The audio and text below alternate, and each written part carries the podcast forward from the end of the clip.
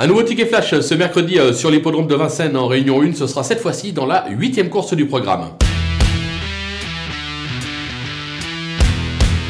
On peut faire confiance au numéro 9 euh, favori de Liton euh, qui vient d'effectuer une probante rentrée. Euh, C'était sur l'hippodrome de Caen. C'est un cheval qui est confirmé sur cette piste. Eric Raffin lui sera associé. Attention à lui. Attention également au numéro 11 Freeman. Euh, C'est l'entraînement de Laurent-Claude Abrivard. C'est un cheval qui est bien engagé dans cette épreuve. Et on va se méfier également du 10 euh, Forum Mélois. Les Belloches euh, traversent une belle passe actuellement. Il va falloir euh, également compter avec lui. On va tenter euh, un multi en short réduit en prenant euh, ces trois bases. Et derrière, on ajoute le 2, le 4, le 5, le 6 et le 7.